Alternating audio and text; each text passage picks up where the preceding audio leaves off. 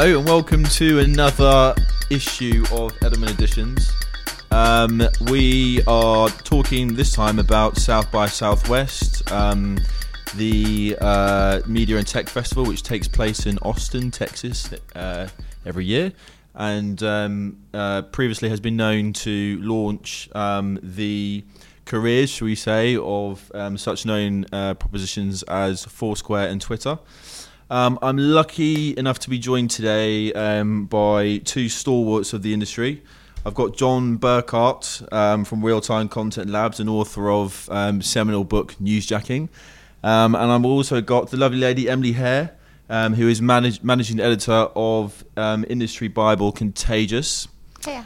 Welcome, guys. Thanks for joining us. Thanks for having us. so, South by Southwest, um, admittedly, is my first time there two weeks ago. It was quite an experience. Um, you two um, are um, um, more veteran than I am, shall we say, in, in experiencing uh, this this hot pot of uh, creativity and innovation. Um, John, as a five-time uh, or five-year festival goer, I should say, and before we deep dive into our top three trends. Um, give us a little bit of um, an overview on how you think the festival has changed from inception through to where we are now. So, five years ago, um, it was all uh, quite contained around a, a conference center, and um, and uh, everyone was looking for that next big uh, app is it going to be Twitter? Is it going to be Scavenger?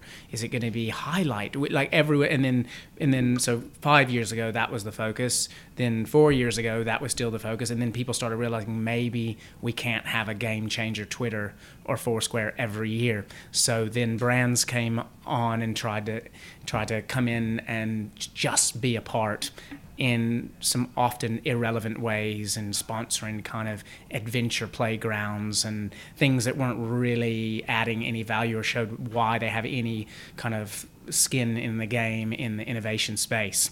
And then I think gradually um, over the last two years, this year and last year and the year before for sure, uh, I guess that's three. Um, brands have started doing things that were more relevant to their reason for being and kind of said, you know, this is why we exist and we'll do a Nike Fuel, we'll launch it and, and basically kick off the whole sort of quantified self and kind of uh, s- sort of the this connected devices, wearable tech thing that we'll probably talk about in a sec. So I just think now it's brands are coming on, realizing they can't just be a part, but they have to add something to the conversation. So it's created um, a, a, a better environment, but also then we've had literally droves of countries internationally. You know, I think there's 72 different countries. Yeah, is that right? Um, up well, 72, up 55 from the previous Up years. from That's quite a jump. So massive, and also the reasons why those people were there is because essentially they were uh, there. Uh, as business intelligence to go report back to their CEOs, this is what's happening. Uh, we need to start getting with the program.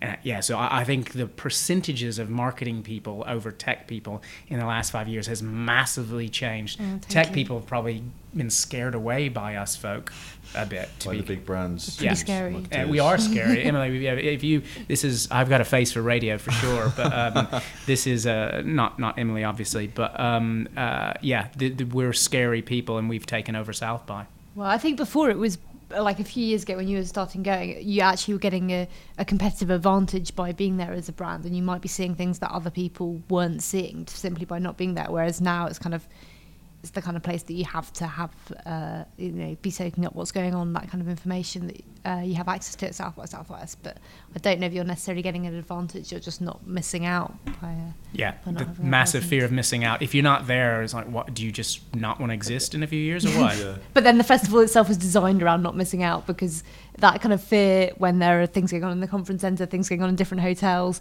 and things that are too full to get into, you're just constantly in a bit of a whirlwind of uh, being overwhelmed by kind of content and you know barbecue options and Yeah. Barbecue options. and hoping that you can get that talk that you missed. You queued for 45 minutes and couldn't couldn't get in a talk, but hey, So- there's a sketch drawing that'll so, help. So what's the difference? Could you technically follow it, the whole thing on Twitter or via other social feeds then from the UK or from New York? I mean, what's the Apart, You'd have to be pretty dedicated to do that effectively, I think. I, I, yeah, totally. I think I, I've spoken with the advisory council and everything. They specifically are unlike other conferences like the Mashable conference, etc., where all the videos go instantly online or drip fed like TED or whatever.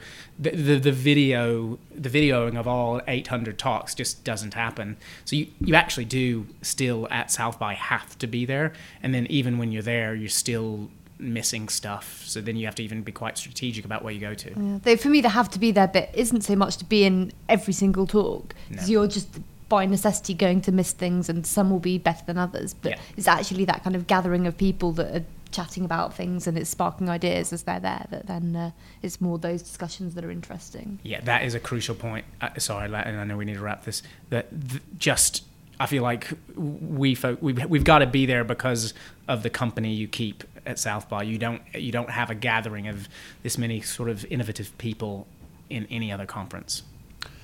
Cool. Okay. Well, then, as three battle scarred South buyers, um, let's just whiz through what we feel um, the top three kind of trends were to come out this year. Um, and we're going to start with um, something that's increasingly on the lips of anyone who de- uh, deals, excuse me, with big data, um, and that includes marketeers, and that's privacy. Um, and I guess um, you know when we talk about South by being uh, more of a global or international platform, um, this year I believe it was the first time that live link ups have actually happened, and those live link ups were well ha- held a certain amount of gravitas. Um, in certainly in the privacy world, so Julian Assange from London, Edward Snowden from Russia, uh, his first public appearance since the security scandal, um, and Guardian Guardian journalist uh, Glenn Greenwald from Brazil, um, who also had a hand in breaking that Snowden story. Um, so privacy on everyone's lips. Um, why do you guys feel this is uh, a important trend? Um, I think it's it's starting to kind of uh, bubble up, and obviously the inclusion of those uh, those different speakers shows that the South by Southwest organising committee think it's a massively uh, important issue. There's quite a lot of discussion there around how much importance people place on their own privacy in terms of the kind of information that they share online, and this is something that like. Glenn Greenwald, Edward Snowden were uh, seemed quite frustrated by the fact that people actually would revert to a free email service or uh, just kind of free services that they they kind of know are uh, you're losing some of your privacy and sharing some of your data in exchange for the service. So I think I think that it's definitely a big issue, but I think there's kind of more discussion to be had around how how much kind of people on the street really uh, are aware of what they're giving up and and care about what they're giving up. My whole thing this year at South by was uh, leading this kind of millennial mentoring project where young people are kind of mentoring CEOs, etc. So, so my angle on privacy came from them, and their thing is they, uh, yeah, they distrust kind of quote unquote establishment brands, and you really have to. They're the you know millennials are geared to share and communicate, and they uh, will do that if the return for whatever the free thing they're getting in exchange for their data uh, proves to be worth it. They're they're they're a, a, very transparent, genuine, and if you have that trust, it's all about trust. If you have that, then it's not an issue. Uh, but the moment you lose it, um, they will sort of you know crucify you and block off Facebook and various other places that you know, where where the trust is, you know where their parents are watching or whatever. Um, and do you think South by is an actual place for um, you know data privacy to be discussed? I mean, those those three guys there are big hitters, and and you know certainly the Snowden um, stuff um, generated global headlines, and it was his first public appearance. I guess showing the power and the sway that maybe South by has. I mean, it just seems like. Well, I think part of what they were hoping is that the audience the people that have the capability to build. Uh, services that take into account your privacy. And that I think it was Edward Snowden who was saying you know trying to kind of inspire the audience to see the necessity of building stuff like that. And there's a almost a gap in the market for startups that are looking uh, in that kind of direction. So yeah so I guess building tools and services that take your privacy into account. So people who can change the, the, the world. Well yeah, yeah, and so like especially if you're prepared to pay for it there's a reasonable business model that uh, is based more around a subscription than around uh, serving adverts Okay, cool. So privacy sizzling at number one. Um, actually, these aren't necessarily in any, any, any order at all. But number two, moving on, um, wearables and the Internet of Things. I don't know if anyone in this room is wearing any wearable tech. No, that's a, that's a negative. Watch. Negative. Um, yeah. um, but um, uh, you know, to the man on the street, Nike Fuel Band, probably entry point for this. Um, but um, that is just the tip of the iceberg, is it not? It is indeed. I mean, I I got really excited. A, a friend of mine had the um, the pleasure of having his dad go to South by and share a room with him. Uh, and his dad happened to be a leading cardiologist from Britain called Graham Stewart, and he uh, talked about Nike Fuel's um, sort of uh, social good campaign around uh, prolonging the lives of children uh, living with congenital heart disease, and how Nike Fuel Band was having a, a voice in that conversation. Uh, and I, that was just, uh, there, just um, I think we all realized that um, one of the major applications for wearable tech, the, the, the, the themes seem to be around health. Um, there was an amazing, like, um, I got, I'm from a family of diabetics contact lenses that check your insulin levels. Uh, not only wearables but implantables. What about the heart implant? Embeddables. The, the embeddables. Uh, basically, it's called the the heart uh, attack ringtone. So you have this thing that is Yikes. like Cheerful. yeah, no, it is. Did Like, not want that call. I told my wife about that. Yeah, well, this is really a De- Debbie Downer conference. But truthfully, if you're about to have a heart attack and, and you got something in you that can kind of say ding ding, you're Yeah. about to go down. It This is your heart prevent it. speaking. Yeah, exactly. So you're talking. You were saying uh, when we were chatting before about moving things forward. So I think uh, RGA were running running something at the. Um, Yes, so that and it, so that that was kind of from wearables to just moving uh, the conversation to connected devices in general, not necessarily things you wear, but appliances. Uh, there's a, a massive uh, database by the guy from Wolfram Alpha, Stephen Wolfram, of the whole database of all the connected things at this point, and it's growing on a daily basis. But RGA had a connected devices accelerator. They got ten uh, companies in a room to present, and then they funded, um, you know, the the, the winners. So, uh, th- there's an exciting time where all of this, uh, everything is going to be connected. I think the key question we have to ask, what came from the conference is. Is the analog version better? Like, do you want to pay $219 for a toothbrush that will tweet out when you have a cavity? Not so sure. Uh, so is the analog better? Is there a growth? Uh, are there what's the growth customer look like? Uh, and yeah, and there's just a lot of questions on should this be connected? Not so sure. there are a Uh, lot of potential entrants into this kind of market, aren't there? And there's, I think, so the fact that it's at a, a tech conference is kind of telling that it's uh, the potential's definitely there, but it's going to take a little while for the um, something we've written about the kind of audience uh, to get the enthusiasm. I think one important thing to look at in terms of these wearables is how they're being marketed. It's not just the kind of the fact that they exist; it's how are they changing people's lives, as you say. So kind of work to be done on that, really. I think John actually that brings us on quite nicely to the third point you mentioned. You know, should this thing be connected? And in fact, um, trend three, I guess, is relevance. Um, and I guess here we're you know, talking about you know relevance and wearables, surely, but um, relevance and content as well. Uh, and our entry point for this really is, I think we all certainly, um, or certainly John and I did. Emily, I don't know if you made it, but enjoyed Christine Christina Halvorson's um, talk, um, uh, where she coined or, or brought to the fore one of her terms, peak derp, which I'll explain very briefly. Derp being a Americanism, I guess, for um, stupid. Um, a, a, meme and peak being the ultimate um, point, so peak derp, con- sort of content uh, saturation point. Um, and this is, I guess, marketeers pumping out content for content's sake. All the white, so much white noise out there that people aren't really thinking or strategizing or or or, or um, listening to their consumers properly about what content they want to be delivering them.